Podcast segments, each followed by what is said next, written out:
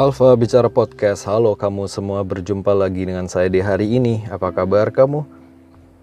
Masihkah sehat-sehat aja atau Semoga sih sehat-sehat aja sih Gak usah sakit-sakit kalau emang Gak perlu sakit sih, gak perlu Gak perlu sakit uh, Gimana hari-hari kamu? Apakah kamu tinggal di kota yang Sering, lagi sering-seringnya hujan atau enggak? Karena menurut pengamatan aku pengamatan saya.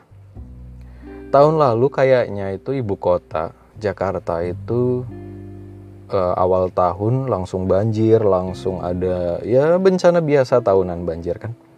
Tapi kayaknya tahun ini tahun 2021 nggak ada ya. Nggak ada banjir sepertinya. Atau banjirnya hujan uh, persentase hujannya itu dipindah ke kota lain gitu kayak di Bandung ya mungkin uh, bukan nyukurin ya. Uh, ya uh, turut turut ini prihatin untuk teman-teman yang tinggal di kota yang banjir gitu. Kayak kemarin Bandung teman-teman saya yang di Pemalang di Tegal di Tegal di Pekalongan juga. Intensitas hujannya itu sangat tinggi jadi ya kerjanya agak agak males mungkin ya. Di Semarang Kudus juga kayaknya lagi hujan-hujan terus. Purwokerto juga hujan sih. Tapi alhamdulillah nggak banjir. Buat kamu yang lagi kebanjiran ya siap-siap peralatan obat-obatan terutama obat kulit dan dan tetap bersih-bersih ya. Tapi aneh juga, nggak aneh sih. Ini malah uh, bentuk rasa syukur mungkin ya karena ternyata di situasi ibu kota yang seharusnya memang sedang PSBB atau pembatasan yang seperti biasanya itu yang di dunia nyata sepertinya tidak terlalu ya tapi juga tidak dikasih bencana banjir berarti Tuhan sayang banget gitu kan. Ya kalau kalau kamu yang eh, nggak uh, kebanjiran ya doain temanmu yang kebanjiran. Atau uh, siapa pun yang sedang terkena bencana. Uh, beberapa episode yang lalu saya sempat membuat mm, membuat episode yang berjudul kehilangan. Ya, itu ter terinspirasi bukan sih? Itu muncul karena melihat kehilangan cerita kehilangan dari teman-teman saya dari eh, kolega-kolega saya. Kenalan-kenalan saya yang orang tuanya pass away yang meninggal. Ada yang diduga karena covid ada yang juga karena mungkin sudah penyakit usia. Hal-hal yang kayak gitu buat buat buat aku mikir lagi ternyata seiring bertambahnya usia kita kalau kita sepantaran ya antara umur 20 eh, sampai 28, 29 atau 30 lah gitu. Ternyata seiring kita tua, seiring kita nambah usia, angkanya nambah. Orang tua orang tua kita juga juga nambah tua. Yang mana secara fisik mungkin kelihatan akan lebih renta, secara pikiran. Mungkin kalau orang tuamu yang sudah hampir memasuki usia pensiun, uh, mungkin akan ada perubahan sikap atau perubahan kebiasaan tertentu mungkin. Karena saya pernah baca kalau orang udah mau pensiun atau yang sudah memasuki usia pensiun, padahal sebelumnya dia sangat aktif kerjanya itu sangat apa ya heavy, sangat berat atau waktu yang dihabiskan dalam hidup dia dalam bekerja itu gede banget. Setelah nggak kerja lagi, stresnya datang. Ah, marah-marah atau bingung, kebingungan gitu. Karena ritme hidupnya selama berpuluh-puluh tahun itu sama dan tiba-tiba harus sedikit mengendurkan ritme atau bingung mau cari kegiatan apa lagi yang mau yang mau diiniin dilakuin. Sedangkan udah masuk usia pensiun. Lalu juga bingung dana pensiunnya mau dilempar ke mana?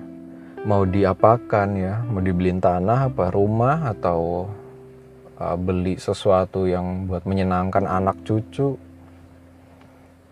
ya gitu juga agak membingungkan juga sih.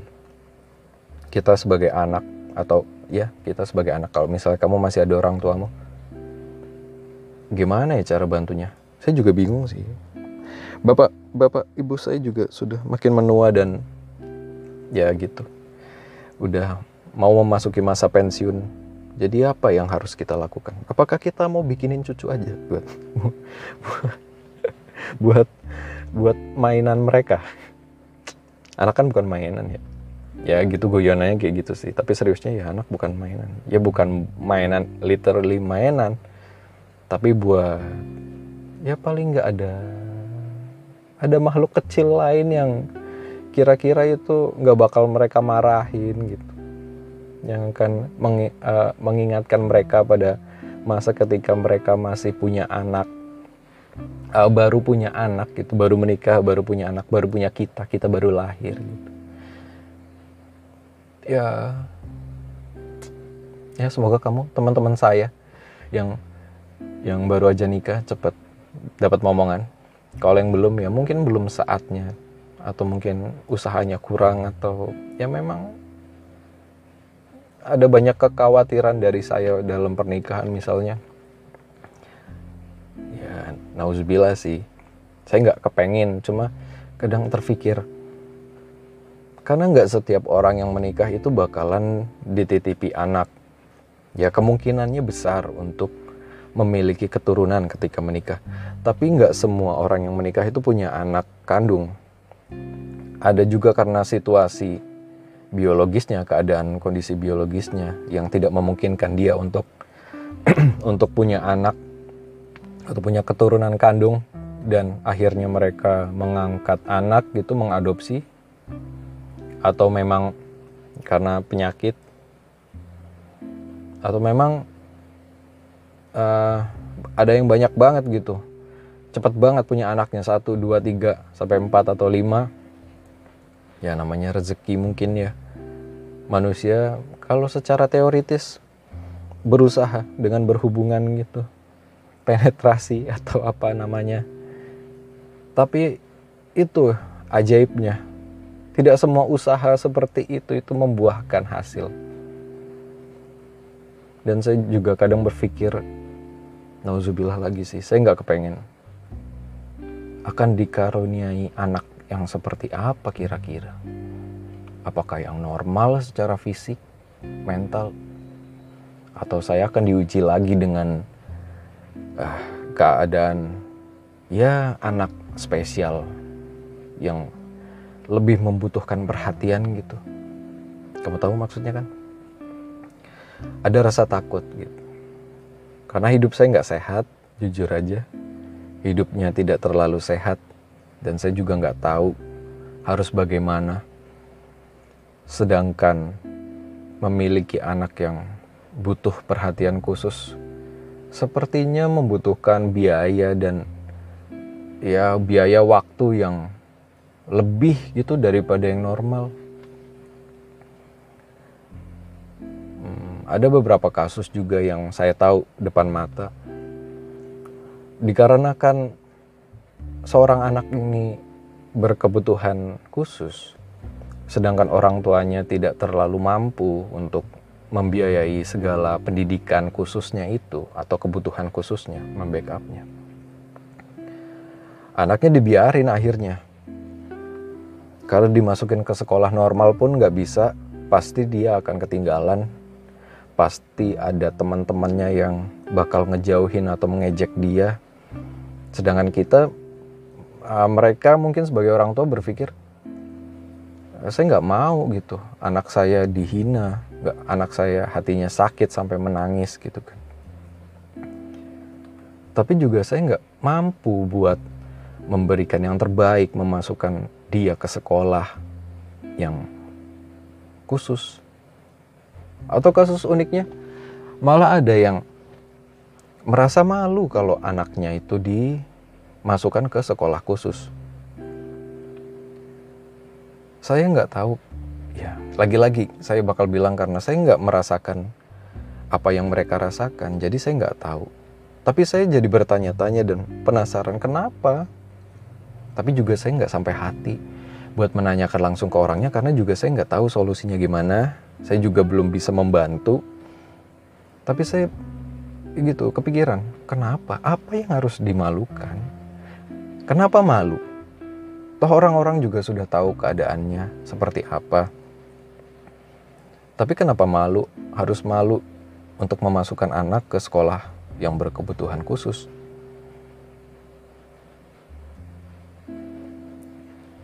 Ah, ya mungkin kamu, aku, kita pernah merasakan yang namanya dirundung atau dibully waktu sekolah. Sedangkan kita kan keadaannya normal, secara fisik normal, mental ya normal. Mungkin ada ada hambatan sedikit tapi bukan yang sangat butuh uh, dorongan atau tuntunan yang berlebih gitu. Nggak seperti kawan-kawan atau adik-adik kita yang spesial itu. Itu aja masih kita kadang ngerasa down, merasa tidak berharga sesekali waktu gitu. Uh, mungkin waktu anak-anak spesial itu kecil tidak akan berdampak hmm, besar banget gitu ya buat buat diri mereka, lingkungan atau masyarakat atau orang tuanya. Tapi ketika mereka sudah memasuki usia produktif atau usia remaja di mana mereka harusnya sudah menemukan jati diri mereka, kesukaan mereka. Sedangkan mereka nggak tahu gimana caranya untuk menyampaikan itu. Atau um, atau orang tua merasa kenapa anak saya 17 tahun masih mainan ini terobsesi dengan balon atau badut gitu seperti anak umur lima tahun gitu. Terkadang ada juga orang tua yang acuh seperti itu. Mencoba tidak tahu padahal dan tidak mau belajar sih kalau menurut saya. Kenapa tidak mau belajar sedangkan di depan mata anaknya seperti itu. Apalagi ketika anak itu sudah besar, masuk usia produktif, seharusnya dia jadi uh, punya kegiatan lain uh, dunia lain dengan kegiatannya dia itu seharusnya seperti itu tapi ternyata tidak karena memang harus butuh bantuan orang tuanya sudah tidak mampu uh, untuk ngurusin hal-hal kecil itu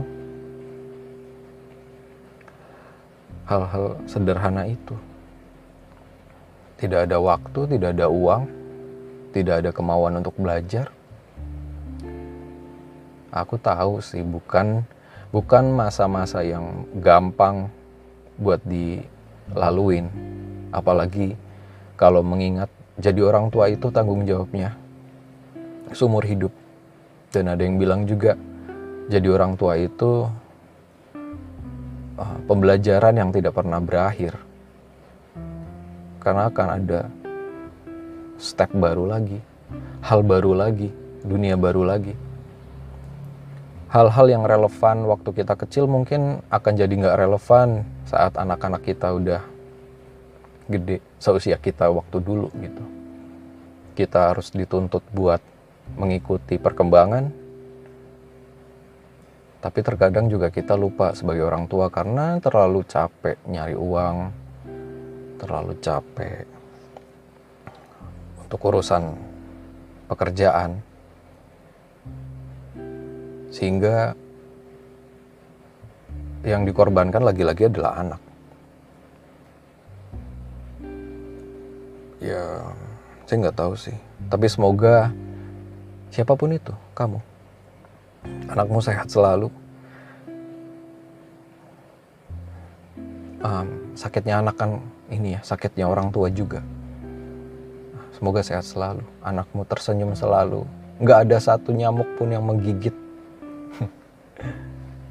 Nggak ada satu orang pun yang bakal menyakiti hatinya semoga selalu begitu. Ya kenapa episode ini terlalu wisdom? Nggak tahu saya mau ngomong aja sih. Juga uh, anak itu butuh perhatian khusus. Uh, bagaimanapun kondisinya baik itu terlihat sehat atau sakit atau memang lagi sakit atau memang memang sehat gitu kelihatannya tapi jadi orang tua itu seharusnya kalau menurut saya itu super duper harus perhatian dan teliti dan sensitif gitu terhadap tindak tanduk anak. Tapi bukan berarti overprotective, bukan berarti harus dikurung, apa-apa aja harus ditanyain. Kamu habis ngapain? Kamu mau ke mana? Mau kamu mau apa apa-apa gitu. Uh, di TV juga beberapa kasus ada yang anaknya uh, orang tua, seorang orang tua ini taunya anaknya ini ya sehat dan happy happy aja senang senang aja dengan apa yang mereka kerjakan. Tapi ketika berita itu muncul uh, mereka se seolah shock gitu. Kenapa anak saya bunuh diri? Saya tahunya dia happy dan pelajarannya akademisnya baik temannya banyak. Kenapa dia bisa bunuh diri? Hmm. Nah kalau saya merefleksikan hal itu dengan hidup saya dengan keadaan dengan keluarga ya memang hubungan orang tua dan anak itu harus dibangun dengan komunikasi yang baik. Walaupun saya tahu karena ada hubungan darah ikatan yang erat banget terkadang kita malah jadi lebih sungkan ya lebih nggak enak ada rasa nggak enak buat mengungkapkan atau ngomongin hal-hal yang bisa dibilang sepele atau relatif kecil atau sederhana gitu. Walaupun ada uh, keluarga yang sangat terbuka dan anak ngomong ke orang tuanya sangat enak dan lancar, santai, ada juga yang kaku. Ya bukan salah anaknya, bu mungkin juga bukan salah orang tuanya. Saya jadi keingetan suatu film Korea Korea lagi nih, sorry nih. Saya bukan pecinta Korea, literally hal-hal Korea itu saya cintai enggak. Tapi uh, film ini judulnya adalah Ode to My Father. Itu film Korea. Kenapa saya suka? Karena ceritanya, ceritanya itu bagus. Pertama, uh, mungkin kamu harus cari tahu dulu. Saya mungkin nggak akan spoiler. Tapi garis besarnya adalah saya merasa uh, nyambung, relate dengan ceritanya karena film itu menceritakan tentang keadaan uh, seorang seorang tua yang sudah kakek-kakek ini ini mempunyai sifat yang sangat keras, sangat bebal dengan siapa pun termasuk anak dan istrinya. Sangat hmm, apa ya? keras kepala lah, orang-orang tua yang keras gitu pokoknya. Pendidikan, sistem pendidikannya keras, model komunikasinya keras sampai yang nonton itu awalnya saya juga itu antipati dengan tokoh ini. Tapi seiring perjalanan filmnya itu dijelaskan um, flashback ke masa muda dari kakek-kakek tersebut dari masa kecil bahkan. Dia kehilangan adiknya lalu harus bekerja harus tinggal di pengungsian dalam masa perang. Lalu harus jadi tulang punggung bagi adik-adiknya untuk menyekolahkan adik-adiknya, meng mengukuliahkan, mengkuliahkan adik-adiknya sampai uh, tinggi, lalu ikut perang juga wajib militer. Ya selama perjalanan itu saya mungkin menonton lain juga jadi paham. Oh jadi uh, orang tua ini keras karena ini bukan tiba-tiba dia jadi hati yang keras gitu. Karena kan kalau kata orang ada yang bilang bayi itu kertas putih kan lembar putih. Yang mewarnai adalah uh, sentuhan-sentuhan goresan-goresan dari lingkungan dari keluarga dari uh, lingkungan masyarakat teman bermainnya apa aja yang anak ini lewati. Ya seperti itu sering kali kita menganggap orang tua kita keras ya lalu marah kita juga marah. Kenapa sih suka marah-marah? Kenapa sih kolot banget? Kenapa sih takut banget kayak gini gitu? Ya setelah nonton film itu nggak setelah sih. Ya it, film itu menguatkan dugaan saya gitu. Oh mungkin memang karena perjalanan hidup tiap individu itu unik dan nggak semua mereka ceritakan kita sebagai anak juga nggak tahu mungkin. Karena nggak cerita karena mereka orang tua kita nggak mau cerita hal-hal susahnya mereka dulu strugglingnya mereka dulu. Apa aja kisah kisah pilu kisah pahit yang mereka alami. Dan mungkin uh, kita kalau kamu juga merasakan ya saya kan hidup dalam keluarga yang teratur dan keras gitu. Saya punya pemikiran dan ini harapan niatan gitu. Kalau saya punya anak saya nggak pengen uh, ngerasin anak saya. Saya nggak pengen uh, kaku seperti itu seperti itu gitu. Tapi mungkin orang tua saya dulu juga berpikiran seperti itu. Nggak pengen anaknya se nggak uh, uh, punya nasib yang sama jeleknya dengan dia orang tuanya gitu aku nggak pengen punya anak yang nasibnya sama denganku. Jadi aku harus uh, mendidik dia dengan cara seperti ini seperti ini gitu. Mungkin itu adalah plan orang tua kita. Biar hidup kita jauh lebih baik. Cuma perkembangan zaman kembali lagi mungkin nggak relevan atau gaya komunikasinya yang kurang bagus karena mungkin um, ya ada rasa ewuh kan. Karena makin dekat saya rasa tuh makin ewuh deh. Nggak mengumbar aku sayang kamu aku cinta kamu gitu. Nggak. Kayaknya nggak sih. Kayaknya sih kayaknya. Saya soalnya saya nggak relate yang seperti itu. Saya saya dari keluarga yang kaku dan tegas gitu. Saya nggak bisa kayak nggak nggak nggak nyambung sih kayak gitu sih. Tapi bukan berarti semua keluarga kayak gitu. Ada juga yang enak ya enak di pandangan orang lain ya di diri mereka mungkin juga nggak tahu ya seperti itulah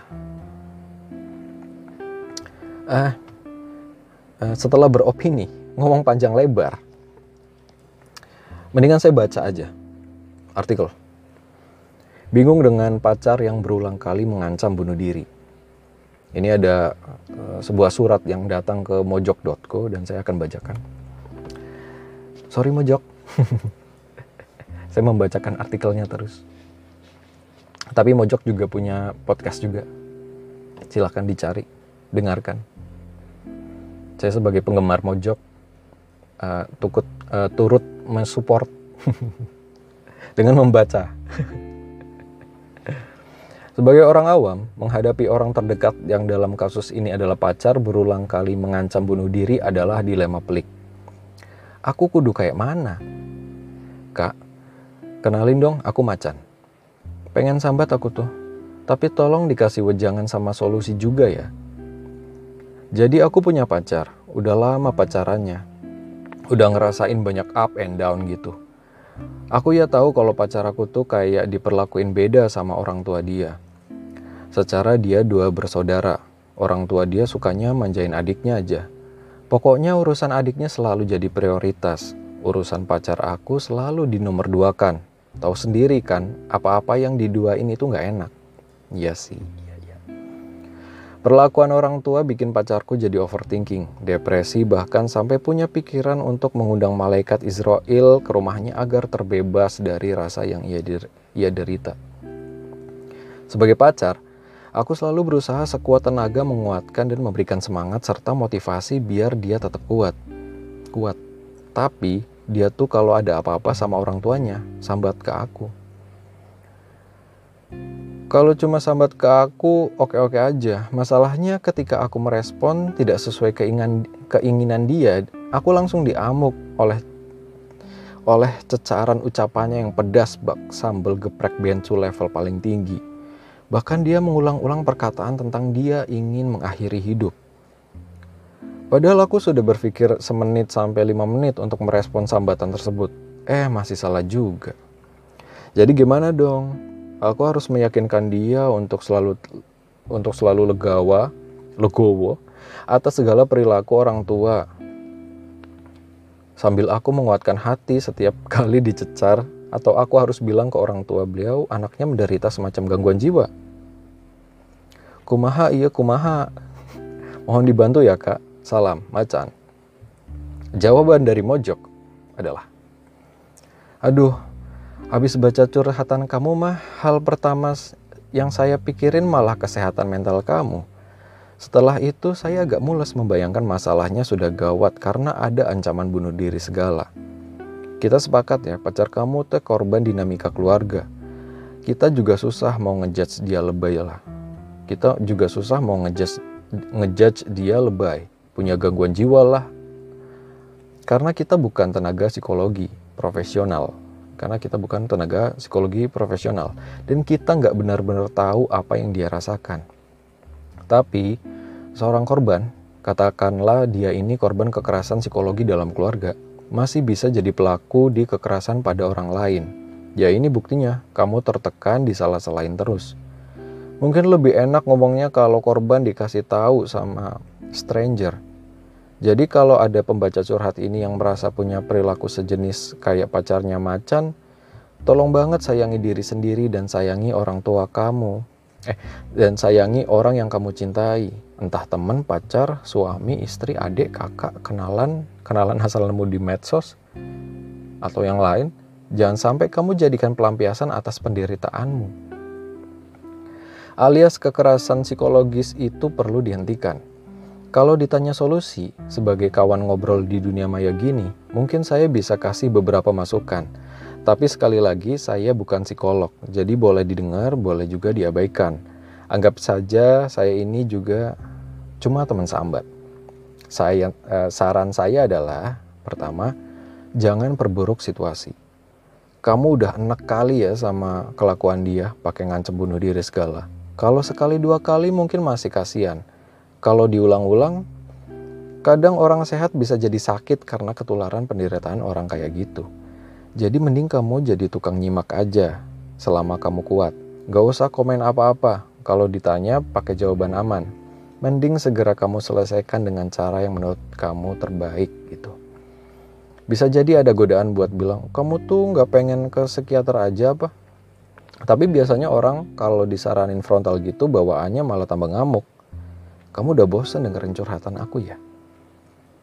Jadi kasus kayak gini dia ada lemas. Lalu yang kedua, ngaku aja kalau nyerah. Sejelek-jeleknya kelakuan orang, mestinya ada waktu dia bisa berpikir jernih dan duduk mendengarkan sambatan orang lain. Kamu kalau udah nggak kuat sama kelakuan dia, mungkin perlu ngomong ke dia bahwa dia nggak bisa gitu terus dan nggak boleh mikir untuk bunuh diri. Lama-lama kamu juga bisa ikutan sakit. Kalau kamu cukup tabah dan punya energi berlimpah, kamu bisa pelan-pelan saranin dia untuk konsultasi ke psikolog biar hatinya lebih tenang.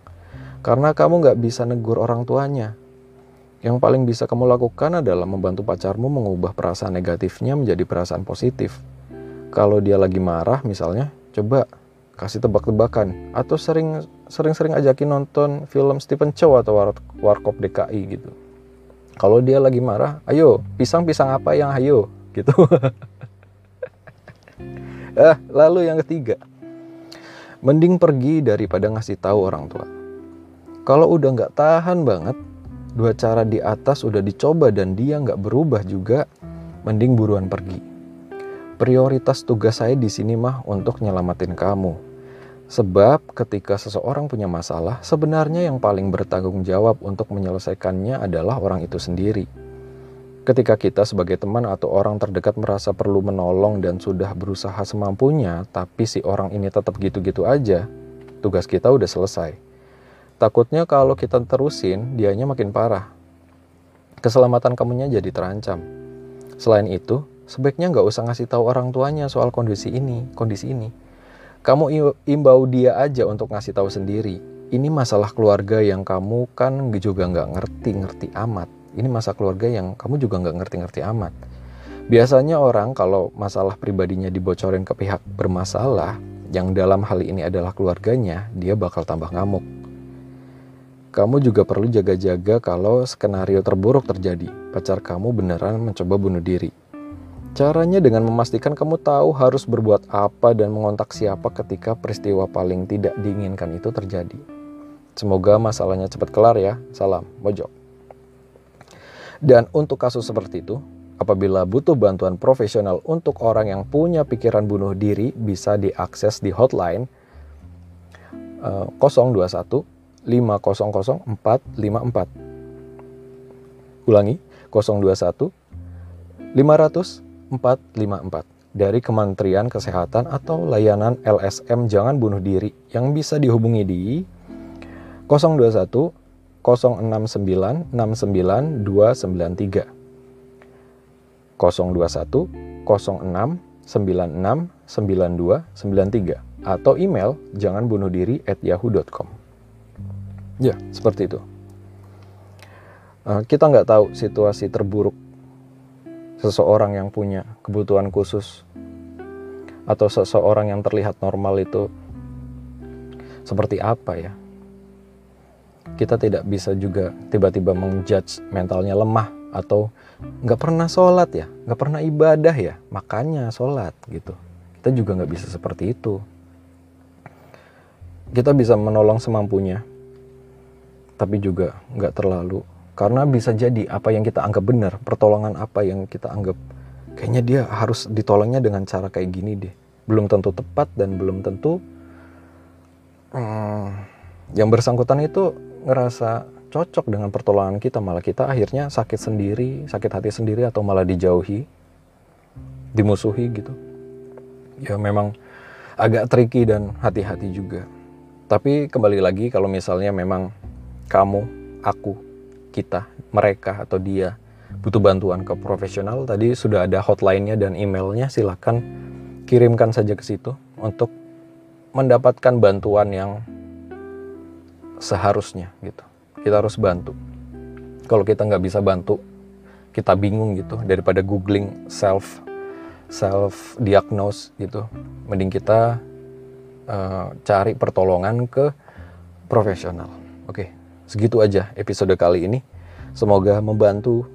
Uh, terima kasih sudah mendengarkan cerita cerita saya dan colotehan saya. Dan silakan kirim email kalau kamu mau cerita juga atau mengirimkan saran, pesan, apa pun lah ke alfabicarapodcast@gmail.com. Silakan di follow di Spotify atau bisa juga di subscribe di channel YouTube-nya yang saya juga nggak tahu mau uh, upload apa lagi ya. Tapi makasih atas hampir 500 subscriber gitu. terima kasih. Ya, terima kasih sudah mendengarkan. Uh, jangan lupa cuci tangan, social distancing, pakai masker sesuai protokol. Uh, percaya nggak percaya sama adanya COVID atau apa pun, kita lebih baik uh, defensif terhadap diri kita sendiri. Kalau kita merasa kuat atau kita masih kuat, bisa jadi kita bisa jadi carrier penyakit, bukan hanya COVID, tapi flu demam atau virus lainnya gitu kita bisa jadi carrier buat orang lain yang malah bikin orang lain itu menderita. Jadi lebih baik kita menjaga diri kita sendiri dengan pakai masker uh, cuci tangan dan menjaga kebersihan segala macamnya itu buat kesehatan kita dan tidak uh, menzolimi orang lain dengan menularkan penyakit ke orang lain. Ya seperti itu. Terima kasih sudah mendengarkan. Selamat berjumpa lagi di episode selanjutnya di Alfa Bicara Podcast. Alfa Bicara Podcast, signing out. Bye-bye.